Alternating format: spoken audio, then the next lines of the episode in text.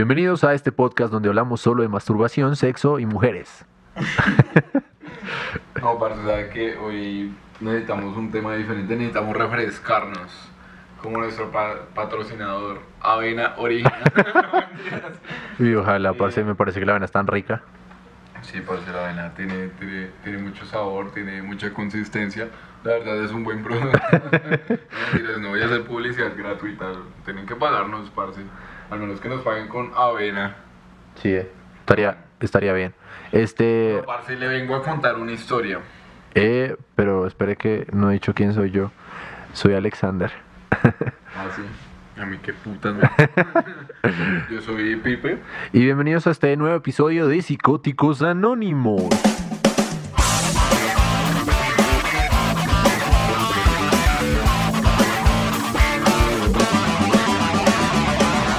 ¿Qué me iba a decir que Pipe bueno? Vengo a contar una historia. ¿Cuál? Había una vez un niño que se llamaba Adolfito. Adolfito era un niño de una familia pues eh, bastante común, bastante normal. Em, Adolfito pues era un, un niño pues un poco disfuncional. Eh, pues resulta que Adolfito quería ser cuando grande un artista. Entonces, bueno, resulta que bueno, Adolfito creció y se inscribió a, una escuela de arte. ¿sí? Pero pues lamentablemente Adolfito no se fue aceptado porque pues no tenía la habilidad para, para desarrollar su, su arte que tenía en mente. Tiempo después, Adolfito, Adolfito, eh, pues no sé, o sea, le dio por, por meterse al servicio militar porque dijeron, no, necesitamos gente para el servicio militar y Adolfito, bueno, pues vamos, tan. Y resulta que Adolfito se fue a la guerra. Y Colorín, colorín, que qué pena. Adolfito se fue a la guerra, qué dolor, qué dolor, qué pena. Eso, es que colorín. no era como Mambrú. En fin. Yo no sé quién es ese güey puta. pero- Eh, entonces resulta que Adolfito se fue a la guerra, se fue a su servicio militar. Resulta que Adolfito casi muere, estuvieron a punto de matarlo, pero bueno, Adolfito eh, sobrevivió a la guerra. Adolfito pues tenía unas ideas muy emprendedoras frente Yes. a la política. Yes. Y pues Adolf- Adolfito eh, tenía una característica y es que sabía hablar. Y entonces Adolfito creó un, un partido, un partido político. Eh, casi hace un golpe de estado, lo echaron a la cárcel y hizo un libro extremadamente racista. Eh, se volvió canciller de Alemania y Adolfito casi pues eh, destruye el mundo. y aquí tenemos a mi querido Hitler, un personaje bien ilustre pues que desencadenó muchas cosas en el mundo. Pero yo pienso que el verdadero culpable no fue Adolfito, sino el que lo rechazó de la Academia de Artes. Yo creo que ese fue el... Hijo de puta. Sí. que esté, en el infierno. Adolfito simplemente era un niño que quería ser alguien en la vida. Sí, y lo logró. Hubiera podido ser un gran artista, un Vincent Van Gogh, un Dalí, pero no. Marica, sería... Sí, sería... ¿Quién sabe? ¿Quién sabe? Parce, ¿usted qué opina de la... De la, de la, de la política acá en, en, en Latinoamérica, ¿qué, opi- qué piensa que, que realmente se puede, se puede ver así a- como a, a gran vista que, que pueden haber, que hay muchas manifestaciones, eh, revelaciones, revelaciones, el apocalipsis. Eh, Parce, eh, lo que pasa es que sabe que, weón. Bueno, todo esto de Adolfito que le estaba contando no fue en vano. a ver, Y es porque eh, todo tiene mucha relación en la política global. Y es que, bueno, o sea, desde la Segunda Guerra Mundial, en donde nuestro querido Adolfito, pues lastimosamente falleció. O dicen las teorías conspiranoicas que está en Argentina. Pero y que bueno, estuvo en Boyacá, ¿no? se supone, dice que los boyacenses. Marica, yo, yo trabajo, yo trabajo, yo trabajo en cosas de medicamentos como para contarle a la gente y, y pues hubo una vez eh, un paciente, ya falleció, eh, desafortunadamente, pero en serio, se los juro, o sea, podría mostrarle ahorita la cédula de ciudadanía de Colombia para que lo busquen en el Fosiga, que se van a encontrar Adolfo Hitler. Se lo juro, parce. Hay una persona que se llamó así, Adolfo Hitler, murió como a los 79 años. No hace mucho, lo que el año pasado, pero, Pero, sí. o sea, el nombre era Adolfo Hitler. Sí, el, el, apellido. no, o sea, no recuerdo muy bien. Creo que, creo que era el nombre, era el nombre de Adolfo Hitler eh, Vanegas. Hitler Gutiérrez. Sí, algo así, Adolfo parce. Hitler eh, Rodríguez. Pero, pero me da curiosidad cómo, cómo carajos, o sea, no sé si es que los papás simplemente escucharon el nombre por ahí, pero me parece muy loco ponerle el nombre a, a- a esa mierda, no sé, es como Pues ponerle... Sí, sí, digamos que yo llamara a mi hijo, si fuera uribista, yo le pondría como Álvaro Uribe Camacho. Pero seguramente deben haber personas que, es que ciertamente, no sé, el, o como esos que salen, esas cédulas que salen, es que, ¿cómo era? Disney- Disneylandia Rodríguez. o Led Zeppelin, uy, no, marica. Batman Leonidas, cosas así. A mí no me gusta mi nombre, pero de alguna forma me siento bendecido por no ¿por haberme llamado Sí, así. ¿por qué? Porque, porque no le gusta su nombre, Goku Alexander. No. Bueno, el caso. Eh, aquí hablando ya en el tema que, bueno, es un poco de economía, política, conflictos, etc. Y Dragon Ball. Y Dragon Ball Z, obviamente. Eh, bueno, resulta que eh, Latinoamérica está condicionada por todo lo que ha pasado en el mundo después de la Segunda Guerra Mundial, que eh, resulta que fue la Guerra Fría, ¿no? Sí. Cuando el mundo se dividió entre comunistas, bueno, pues socialistas, no sé cómo llamarlo porque es que el comunismo es una, bueno, es una historia larga. Sí, Pero llamémoslo así, comunismo contra capitalismo, imperialismo, demócratas, lo que sea. Entonces, eh, por allá en los años 50, no me acuerdo qué presidente, ah, es que ya no me acuerdo, creo que fue Truman, yo no sé, un presidente que se inventó el concepto de subdesarrollo, el concepto de desarrollo, tercer mundo y primer mundo. Entonces, eh, Latinoamérica, pues lastimosamente tercer mundo, pero solo porque allá le dieron un nombre a esa condición, que fue tercer mundo. El caso. Eh, Latinoamérica se divide como en esos bandos, ¿no? Como en esos bandos que son como pro, pro socialismo y los otros que son como pro capitalismo, ¿no le parece?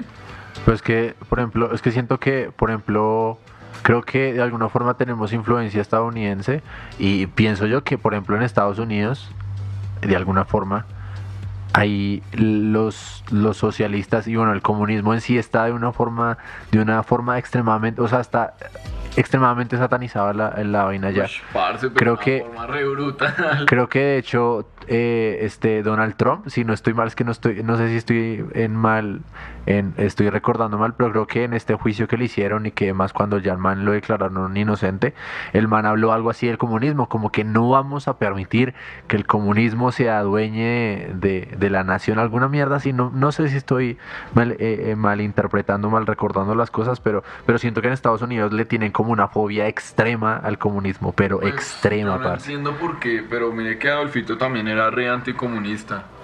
Adolfito era re anticomunista y ese pensamiento también como que lo tienen los estadounidenses porque si usted se fija, parce, yo, yo no puedo olvidar una caricatura, Los Padrinos Mágicos, en un momento que estaban hablando de los Barbilla Roja, algo así, ¿se acuerda de Barbilla Roja? el Sí, sí, sí, superhéroe? sí, el superhéroe. Y salía como que, oh, está la edición anticomunista de Barbilla Roja. Parce, yo pensaba como, uy, parce, o sea, re fuerte, ¿no? Ese discurso que meten en los, en los dibujos animados. Y yo no me imagino los niños viendo eso y diciendo como, ay, putas comunistas, oh, motherfucker, socialist. no sé. Pero sí, o sea, Estados Unidos es una cosa impresionante por eso, o sea, no como que odian el comunismo con la, con la sangre. Y es gracioso porque, bueno, parte de nuestra cultura colombiana es muy estadounidense. O sea, básicamente porque Estados Unidos es como, por decirlo así, el rey del mundo. Sí, marica. Y toda nuestra cultura, toda nuestra cultura, desde la cultura pop hasta, no sé, bueno, yo creo que más que toda la cultura pop es puro, puro americano, ¿no? Es que siento que igual, o sea, por ejemplo, nosotros podemos tener un estilo de tienda y creo que, bueno, en Latinoamérica podemos tener un estilo de tienda, en plan una tienda de barrio donde está todo puesto en, en, en estos estantes, no sé qué. Marica, y usted tal vez se encuentra con un Oxxo y yo creo que, es decir, usted puede ver tal vez filma, filma- filmaciones, filmaciones otra vez no estoy eh, sabiendo la- hablar, eh, filmes o bueno, grabaciones de seguridad de tiendas en Estados Unidos y las tiendas su- suelen ser la misma mierda. O sea, en cuanto al estilo, cómo se Lo ubican. mismo que al Oxxo. Y el Oxxo se parece demasiado a eso. Y siento que, que por ejemplo, no sé, eh, no sé, eh, de uno o esto no se parecen como tal a eso, pero siento que de alguna forma, eh, sí, marica, no sé, estar en las zonas populares, o no populares, no zonas populares, en las zonas como de, de gente así pupi, no sé, en plan, en la 85, siento que de alguna otra forma fácilmente me podría estar, eh, aparte de ver tal vez un poco de huecos, basura, eh, charcos, demás, creo que a la final es como casi estar en Estados Unidos, realmente no... eh, eh, creo que es una sensación y una y una atmósfera que queremos como tener. Y siento que Sí, eso lo veo más que todo en los en los en los que los mexicanos parce. Siento que los mexicanos como que nos contagian a todo el resto y obviamente los mexicanos también están contagiados de, de la cultura como como estadounidenses. Siento que a la final nos estamos volviendo nos estamos globalizando, pero por el lado de, de, de volvernos como estadounidenses. Yo creo que a la final vamos a ser todos Eso Estados es Unidos. verdad, es que la cultura acá está muy, muy enlazada con la cultura de Estados Unidos. Y acá, me puta en un gringo y le quieren chupar la verga, güey. Esa es la verdad. No mentiras. Pues no estoy en contra de los gringos, pero no sé, no me gusta, digamos, ese hecho. Porque bueno, nosotros tenemos también nuestra propia cultura, creo yo. Y es una cultura bastante, no sé, pues bastante rica en todo sentido, pero bueno, a nadie le gusta ser un indio. Sí, es que esa es la cosa, porque usted puede ver a, usted le pregunta a un adolescente promedio, o bueno, sí, a cualquiera realmente, a la gran mayoría le va a decir como que no, weón, o sea, juguemos Fortnite, eh, vamos al, al, al que, al, al tostado, vamos a, al, ¿cómo se llama esta mierda? Este, el Starbucks, y nadie le va a decir como que no, caminen, nos, tom- nos tomamos unos, unos, no sé, esta mierda. Eh, no, no, no. Lo contrario, cuenta que estamos hablando de. eh, esta bebida embriagante boyacense, la chicha. ¿Sí, sí es boyacense? No sé, pues. Marica, no sí, sé. supongo. Bueno, sí, nadie va a decir, bueno, sí, ciertamente sí, pero eso es como, me parece que tomar chi- chicha es como un, un plan muy vintage, como en plan, uy, sí, es chévere, pero siento que hay como una, una, una, una onda ahí como vintage, como que, pero no es como que, uy, sí, es una onda, es re onda tomar chicha y caminé a, a esta tienda, no sé, al, al put en chicha, en, en beer, no sé, pero... ¿Sabe qué es lo que pasa? Pues no, no sé, o sea, a mí me da mucha nostalgia, digamos, las fiestas de barrio que, o sea, ponga. Bueno, si yo me, si yo, si yo, si a mí me pusieran a elegir entre una fiesta en el 85, bueno, full, full whisky, full beer, full tequila, Full party. Full party with drugs and ecstasies, eh, weed. Y me pusieron a elegir entre, oiga, mi hijo, camine, vamos allá, nos bailamos allá los corraleros, Rodolfo Icardi, eh, puta, lo que encuentre, Grupo Nietzsche, vamos a hacer un asado, vamos a tomar pola, vamos a tomar chicha, y tómese un chorrito. Marica, yo elijo la segunda, o sea, yo creo que eso es algo como muy arraigado de la cultura de acá de Colombia y es eso, como esa- ese tipo de fiestas como tan chéveres, no sé.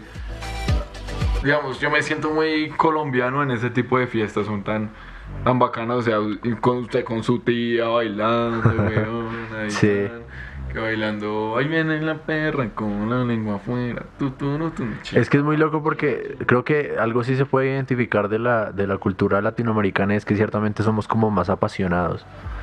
Porque siento que, por ejemplo, de ahí para arriba, de México para arriba, siento que los estadounidenses son bastante secos, como medio aburridos, como, como, como simples, como, como secos, no sé cómo decirle. Y siento que, y creo que usted tal vez lo puede, yo, yo, lo, yo lo tengo claro, tal vez por el hecho de que he escuchado un par de entrevistas, por ejemplo, de Metallica, una de mis bandas favoritas, donde dice que le encanta venir acá a lo que es Latinoamérica porque de verdad la gente es muy loca, de verdad se enloquece, o sea, primera fila y de verdad eso muestra, o sea, saca to- toda su energía de esa primera fila, o bueno, básicamente todo el, el- el concierto entero eh, brota energía brutal, cosa que evidentemente en Estados, pas- en Estados Unidos pasa y en otros lugares pasa, pero no es igual de intensa como, como uno puede experimentar, porque es que de verdad estamos locos, estamos re locos. Pero me parece que eso es muy bacano. Muy Pues sí, obvio. La cultura colombiana y es algo que debemos potenciar más. Menos mal los jóvenes colombianos ahora salen a tomar en un parque unos Johnny severo. O sea, planes así necesitamos jóvenes, por favor salgan al parque a tomar un Johnny. No mentiras, pero sí, parece bacano, me parece muy bacano. Y bueno, y en cuanto a política, parce, mm, no sé, pero yo creo que voy más por el lado socialista.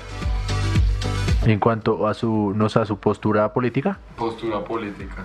Mm, Pues yo la verdad, no sé, yo, yo siento que yo no puedo, yo, yo, yo siento que tengo como una corriente de pensamiento en plan de que no quiero, sí, eh, no quiero hacerme, no quiero hacerme acá, eh, Pipe preguntándome que si puede tomar más avena. este, Patrocinio de...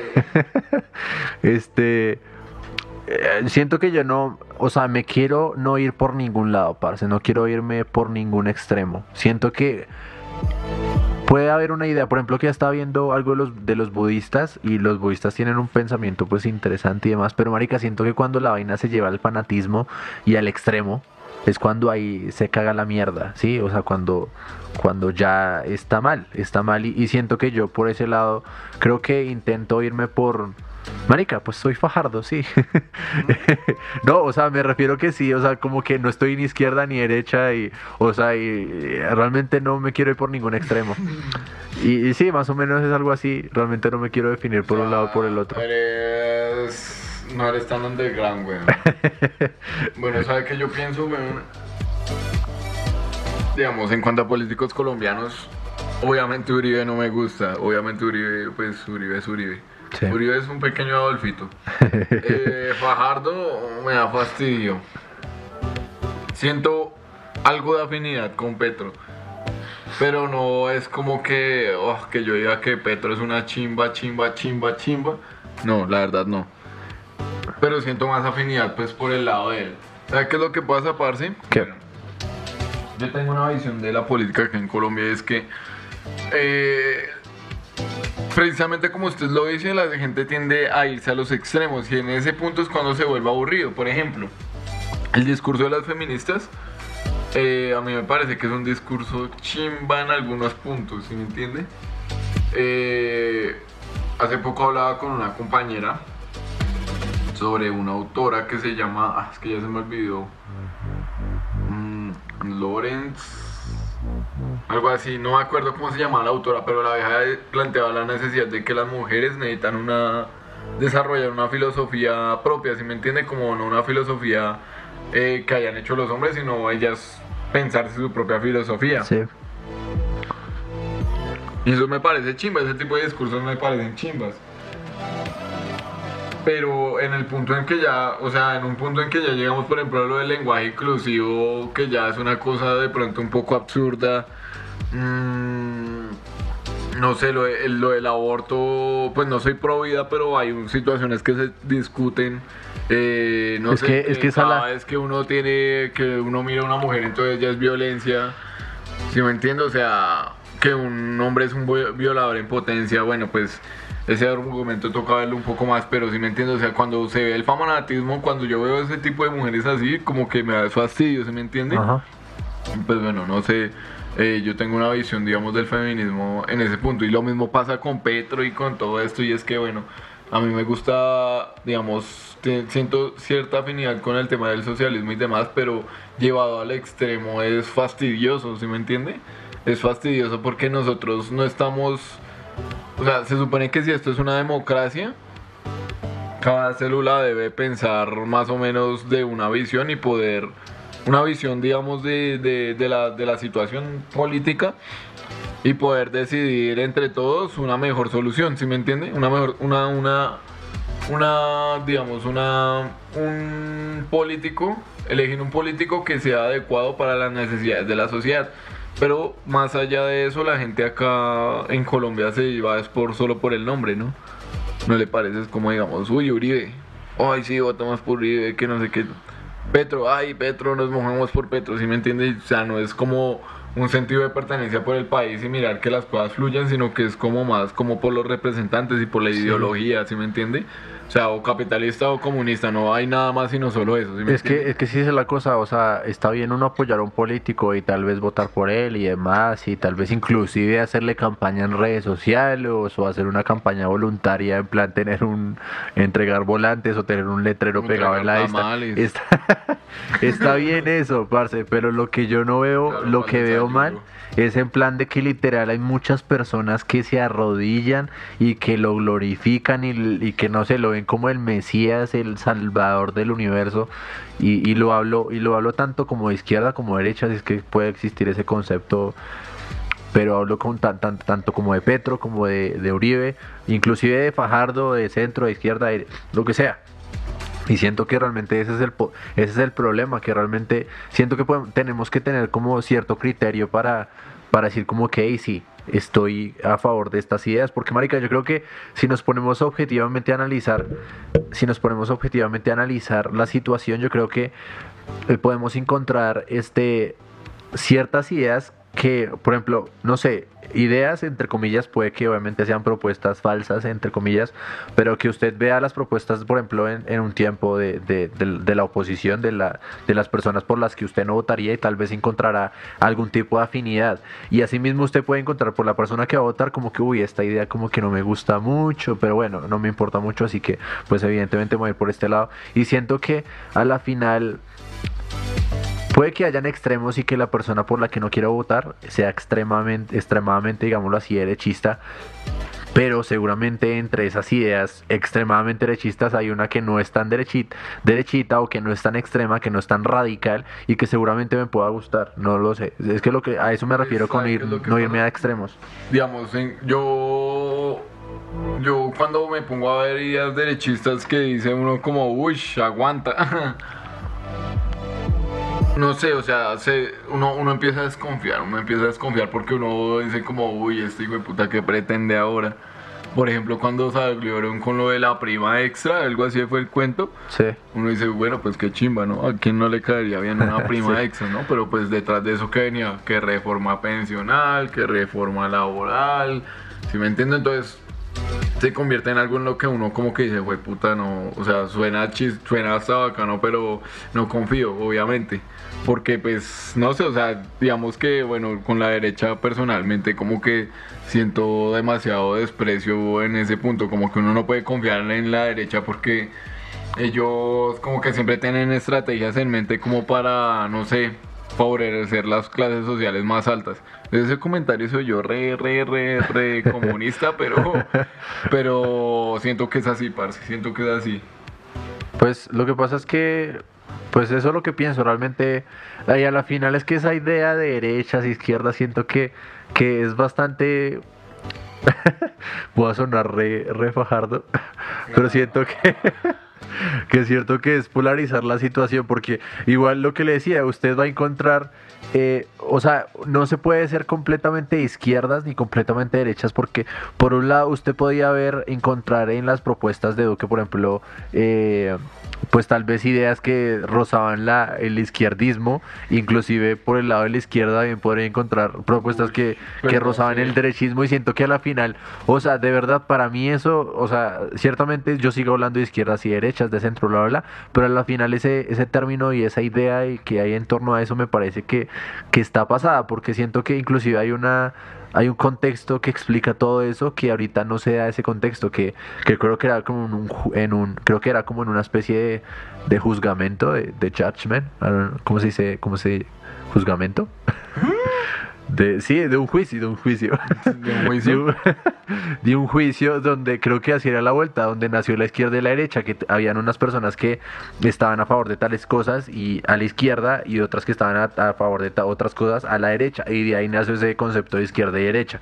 Pero a la final, marica, cuando usted se pone a ver, realmente las, las, las cosas de un, de un político que entre comillas llama izquierda, hay cosas que, que van, por ejemplo, no sé, que van con el capitalismo, que es una idea que considero yo que va muy a lo derecha, eh, que bueno, obviamente va muy a lo en contra de tal vez, o en contra no sé, sino, por ejemplo, no sé, está, estas ideas nuevas de, de que sale el nuevo socialismo, del, eh, ¿cómo se llama esta mierda? Eh, es que no, no sé ahorita de conceptos, pero por ejemplo, Petro tenía esa, esa, esa idea de neo neosocialismo. Bueno, no me acuerdo ya cómo era la cosa, un Pero, concepto raro. No sé, a mí me parece que, digamos, en cuanto a todo este, este cuento, obviamente todos sabemos que Petro es más acercado como al lado izquierdo, ¿no? Pero no sé, me parece que algo que le doy de pro al man es que como que intenta un poco apartarse de eso, como de ponerle ese nombre, ¿no? Como de, no sé, como, no, izquierda, socialismo, comunismo, etcétera, etcétera. Porque ese concepto está tan putamente satanizado que obviamente todo el mundo le da desconfianza. Y más encima que tenemos a Estados Unidos respirándonos en la nuca, cuán homosexual le respiraba a Alex anoche. ¿no? Eh, entonces, claro, o sea, todo el mundo como que tilda todo lo que, digamos, todo lo que es oposición. Así las personas no tengan un ideal, digamos, afín con, la, con el socialismo, con el comunismo, lo que sea. Ahora es comunismo, ¿sí me entiende? Porque las personas tienden a, digamos, digamos, las personas de derecha tienden a rechazar cualquier cosa que se salga de los como de su de su forma de pensar y lo utilizan como si fuera de izquierda. Cuando esas personas, digamos, que se salen de ese pensamiento no necesariamente son de izquierda, sino son como de otro tipo, no sé, pueden ser de otra corriente, puede que no que sean de centro o lo que sea, ¿sí me entiende? Entonces, no sé, o sea, siento que es algo, no sé, debemos estar un poco más abiertos a las ideas, eso sí, como de expander nuestra mente más allá de los conceptos, más allá de direcciones, ¿no? Porque derecha, izquierda, etcétera, etcétera. O sea, no, usted es una persona y usted piensa como piensa, así como le gusta una idea de derecha, también le puede gustar una idea de izquierda y mejor dicho, así se puede complementar y así es su visión del mundo. Sí, digamos que lo, lo ideal o lo que yo creo frente a todo ese tema es como em, que, bueno, que debemos hacer cosas que favorezcan en todos los contextos al, digamos, a nuestro país, por ejemplo, política, em, eh, cultural, económica, sí, o sea, como que pueda pueda hacer que el país se desarrolle no solo en la materia económica, sino en todo tipo de, de, de tópicos. No sé, bueno, pues eso creo yo. Es que, por ejemplo, yo le quería hacer una pregunta. ¿Usted cómo ve, o sea, así responda, responda rápido la pregunta en lo más resumido que pueda. ¿Usted cómo ve a Latinoamérica en cuestiones generales en cuanto a política y a cuestión de, no sé, de, de cómo ve a Latinoamérica? Pues justamente yo creo que Latinoamérica... ah, pues Latinoamérica está muy condicionada al igual que África y algunos países del Medio Oriente por ese concepto de tercer mundo. ¿Sí me entiende? Y es que, digamos, nosotros estamos sujetos a lo que quiera Europa y, digamos, América del Norte, ¿sí me entiende? Que son en, en- en teoría el primer mundo, ¿sí me entiende? Sí, sí, sí. Pero la cosa es que nosotros estamos condicionados por eso y yo creo que Latinoamérica, bueno, por lo menos en materia política estamos mal, pero mal, pero mal, porque precisamente pasa eso, divisiones de derecha e izquierda, no estamos pensando como en otro tipo de progreso, ¿sí me entiende? En materia económica estamos subyugados, estamos, por decirlo así, a las órdenes de los países de primer mundo, ¿sí me entiende? Precisamente porque ellos mismos crearon ese concepto y, mejor dicho, nosotros sin ellos no podemos sobrevivir, o sea, entre comillas, ¿no? Y yo creo que, digamos, para que la Latinoamérica prosperara económicamente necesita desarrollar pregunta, su... esa era, esa era la pregunta final. ¿Qué cree que necesita Latinoamérica para, para o sea, ser una potencia, un- una unión? Es que depende, parce, porque es que, o sea, cuando nosotros hablamos, digamos, de ser un país de primer mundo, eh, ese concepto va muy ligado a lo que es eh, la economía, ¿sí me entiende? Ese concepto que se inventaron los Estados Unidos de primer mundo y tercer mundo va muy ligado a la economía. Y cuando hablamos de eso, o sea, nosotros necesitamos desarrollar industria para poder ser de primer mundo. Pero de primer mundo como ellos quieren, ¿sí me entiende? La cosa es que, pues no sé, o sea, yo creo que es algo tomado de otro lado y nosotros desarrollamos nuestras, nuestras propias cosas.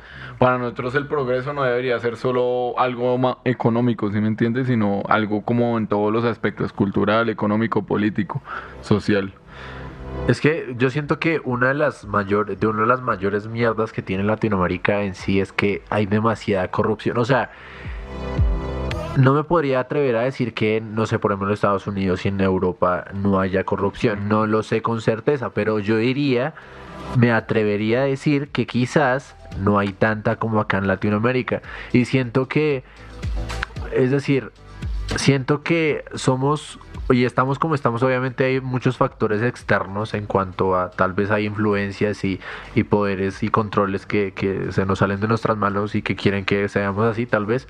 Pero siento que tal vez hay también algo que eh, en nuestra sociedad, que, que evidentemente usted podría decir que, que sí, que soy influenciado o algo así, pero siento que igual no estamos en una, en una sociedad idónea y siento que, que es decir, para, para ser claro, tenemos demasiados políticos, creo que la corrupción es algo que vivimos día a día y no solo lo vimos en, en, en, los políticos, porque siento que es eso. Es decir, uno habla, uno habla de, corrupción y obviamente creo que lo primero que piensa es políticos en, personas con, con, corbata robándole eh, a los colombianos o a Latinoamérica y eso es eso es eso es súper fácil llegar a, esa, idea.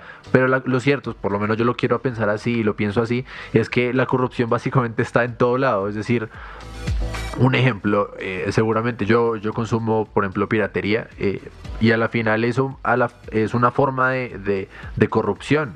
Y, pienso yo que estoy, la, estoy robando, maldita sea, estoy, estoy descargando música ilegal, estoy descargando películas ilegales y tal vez eh, también soy corrupto, tal vez cuando no sé, me cuelo, no me estoy, no estoy diciendo colándome en Transmilenio, sino tal vez me cuelo una, una, o sea, no estoy como respetando la, la, las leyes establecidas, no sé, en el plan de que si hay una, fila para entrar al Transmilenio, no me voy a saltarla porque pues, es decir, no se puede hacer más porque no podemos hacer más. Es decir, hacemos lo que hacemos, no sé, descargar películas ilegales, descargar música y no sé qué más me puedo inventar ahorita o decir ahorita, porque no tenemos el poder. Pero si tal vez fuéramos políticos, si tuviéramos el poder y toda la, no sé, el dinero del Estado, seguramente haríamos algo con eso, sacaríamos ese provecho que tenemos de poder para, para estar adelante, de, para beneficiarnos. Y creo que básicamente, no sé, hay una frase en plan, no sé cómo es exactamente, pero dice como nuestros gobernantes son un reflejo de nuestra sociedad.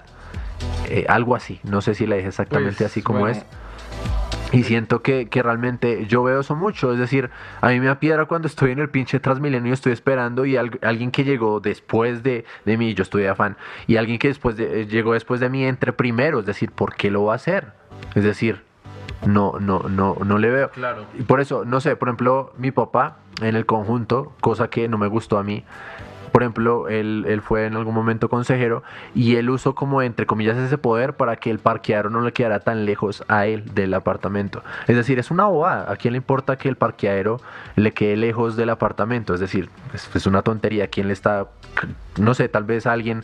En fin, él, hizo las movidas para que al final el apartamento, el, el parqueadero le quedaba, le quedara cerca de la salida y después del apartamento para que no tuviera que ir hasta el fondo. Para mí, eso es, o sea, eso es abuso de poder, porque usted tiene el poder de, de mover las fichas y hacer que las cosas sean diferentes. Y siento que es eso, es decir, Marica, no sé, es que son boas, Marica, porque es de verdad uno de alguna forma se acostumbra a, ese poder y a que realmente tener poder de algo sobre algo es bastante difícil porque lo que digo, uno puede, uno puede llegar a abusar de esa, de esa vaina. Es decir, sí, no sé, tengo la casa sola, no debería hacer fiesta, pero la hago y, no debería hacerlo, pero lo hago. Pues es que no sé, o sea, digamos, frente a este, esto de la corrupción y demás, hay varias cosas y es bueno, pues digamos que, primero, o sea, es difícil tratar ese tema porque si es verdad que las personas suelen intentar sacar una posición ventajosa de las situaciones, y Aquí rescato una frase de mi querido Thomas Hobbes, un filósofo, que decía el, el, hombre, el hombre es un lobo, al hombre creo que es, no me acuerdo. Caso, eh, el malo que quería decir es que el hombre es malo por naturaleza, algo así. O digamos como este Maquiavelo que decía que el fin justifica los medios. en El libro del príncipe. Y es como que siempre intentamos sacar posiciones ventajosas frente a, a, a lo que tenemos, a lo, a, lo, a lo que queremos. Y justamente, pues no sé, siento que es un problema como de la cultura en general y es que eso es, yo digo que eso es algo que se debería, digamos, tratar mediante la educación, pero es algo, un tema extremadamente difícil porque em, justamente nosotros, pues primero no tenemos la mejor educación. Y segundo uno puede ver gente reeducada que también es una mierda de persona, ¿me entiende? Entonces, ¿sabe qué es lo que yo siento que le falta a Latinoamérica y digamos en el caso especial a Colombia? ¿Qué? Empatía. Empatía por las otras personas. ¿Por qué? Porque si yo tengo, no sé, si yo, si yo, si yo comprendo la situación de la otra persona, por ejemplo en su caso, si yo fuera el man que quisiera colarme y comprendo que usted lleva ahí esperando 10 minutos y que está mamado y esto, pues obviamente no me colaría porque siento empatía por su situación, me estoy poniendo sus zapatos. Y a mí tampoco me gustaría que llegara otra persona y se me colara, por ejemplo. Es un poco utópico el concepto, pero siento que es así, que debería ser así. Igual, con, no sé, cuando digamos el joven mamado me puta echó mierda porque le tocó trabajar 12 horas en el puto día y eh, no comió y no hizo ni mierda y está ahí parado en el Transmilenio y la señora de, de que de 45 años está ahí en la silla trabajando, estaba trabajando pero le tocó suave y la señora, no sé, lo ve usted cansado pero no hace nada, eso es falta de empatía, parce, ¿sí me entiende? Porque, o sea, independientemente de nuestro género, de nuestra condición, de si usted está en discapacidad o no, o lo que sea, si yo veo al chino ahí todo mamado que está que se muere, pues obviamente yo le puedo, yo le podría decir, venga, siéntese, ¿no? es, que, es que bueno, una sí. cuestión de empatía. Y, y si usted se pone a analizar grandes imperios, grandes potencias y todo eso, justamente es la empatía la que hace que los pueblos se unan. Por ejemplo, eh, las independencias, las guerras de independencia, digamos en Estados Unidos, pongamos el ejemplo. Eh, cuando muchas personas se reúnen y tienen empatía entre ellos, eh, digamos, tienen la misma condición para decir, fue puta, nos cansamos de los británicos, saquémoslos de acá. Listo, ahí las personas se unieron porque empezaron a comprender la situación de, pues digamos, de su entorno y a comprender la situación de sus semejantes y todos se unieron y. La independencia que en Colombia igual, todo prácticamente igual, tuvieron empatía por la situación de los otros colombianos y venezolanos, por decirlo así. Eh, la, digamos, la estrategia de nuestro querido Adolfito, que el man, o sea, se verá parla y el man justamente es porque vio, o sea, sintió empatía hacia, hacia, el, pueblo, hacia el pueblo alemán por la situación después de la Primera Guerra Mundial. Y claro, y toda, toda Alemania, pues digamos, eh, bueno, no toda Alemania obviamente, pero sí gran mayoría se empezaron a, a sentir identificados con él y pues el man obviamente también sacó su discurso pensando en los alemanes, ¿sí? pensando en el estado de su país y pensando que todas las, todos los, los, ganadores de la Primera Guerra les estaban echando abusos a los alemanes. Entonces, claro, el man ahí fue donde empezó a sentir como el nacionalismo creciendo. y también imperios antiguos, como Alejandro Magno, el man supuestamente lo que hacía era, cada vez que adquiría un nuevo territorio, eh, el man empezaba a intentar ganarse a las personas. Se las empezaba a intentar ganar pues eh, dándoles mayores beneficios y demás, pues porque obviamente el man sentía empatía al saber que, bueno, pues vino y conquistó un territorio y pues, si me entiendes, o sea, eh, debo hacer que ese territorio se mantenga, entonces por eso necesito que esas personas se sientan bien con mi gobierno, ¿sí me entiende? Entonces yo creo que la cuestión acá es muy de empatía, muy, muy, muy, muy de empatía y de sentido de pertenencia frente a las cosas que tenemos en nuestro país. Obviamente, digamos, los dirigentes que, que tienen corrupción y demás, pues no, no tienen empatía. Y si, digamos, todos tuviéramos nuestro, nuestro digamos, nuestra calidad de vida eh, en un nivel que, digamos, que nos permita desarrollarnos como personas y en todo sentido, pues yo creo que sería muy, muy beneficioso para, para la situación latinoamericana y en especial la colombiana. Fin del discurso. Voten por Camacho. Voten por mí, por favor. Este, pues parce, realmente, o sea, sí, estoy de acuerdo, ciertamente, o sea, no, no quiero solo reducirlo a Latinoamérica en el plan de lo, de la, lo que le dice la empatía, porque siento que cuando hablamos de empatía y hablamos de conflictos globales y de problemáticas globales, creo que a la final la empatía lo solucionaría todo. Solo que a la, así mismo como yo le digo que no quiero ser de extrema de ningún lado, marica, no se puede ser, o sea, si usted no puede ser un cristiano 100%, marica, usted tiene que llegar a un punto donde usted usted usted le va a fallar a otra persona para su beneficio propio y siento que 100% empático no se puede. Y, y, y, y pues ser 100%, 100 hijo de puta, pues sí se puede ser, pero pues está, pues, considero yo que está mal. Y, hay como ese, ese punto donde, maldita sea, yo quiero ayudar a las demás personas, me pasa eso mucho, si alguien me pide un favor, yo intento hacerlo con, con, con el mayor de los gustos. Y siento que las personas que me rodean y que suelen pedirme favores podrían decir que soy una persona que, que, que, me, me ofrezco, me ofrezco no, sino me, o sea, dejo, ¿cómo se dice? Bueno, que ayudo, ¿sí? Pero llega un punto donde, donde que, donde tal vez, eh, no sé, marico, usted me pide, me pide el favor de, de, eh, no sé, que, que le cuide su casa. Y yo ese justo mismo día estoy, no sé, tengo una chica acá en mi casa y tengo plan todo, todo, todo, el día de culiar, el tema otra vez, otra vez de culiar.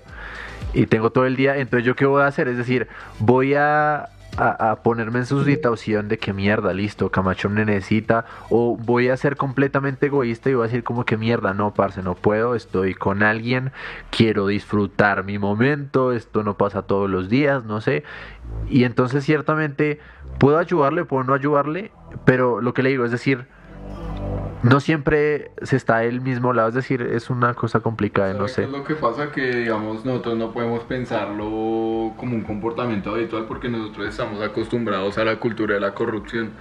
Acá en Colombia estamos, de puta, o sea, el vivo, el clásico dicho, el vivo vive del bobo, ¿sí me entiende? Acá tenemos mucho esa cultura y es que si usted tiene una situación, aprovechela, mijo, porque es que mire, sí, la verdad, ahí, ahí, hágale, marica, hágale eso, que eso, eso sin importarle, o sea, sin importar pasar por, por encima de alguien ni nada, o no lo hace, porque estamos muy arraigados en esa cultura.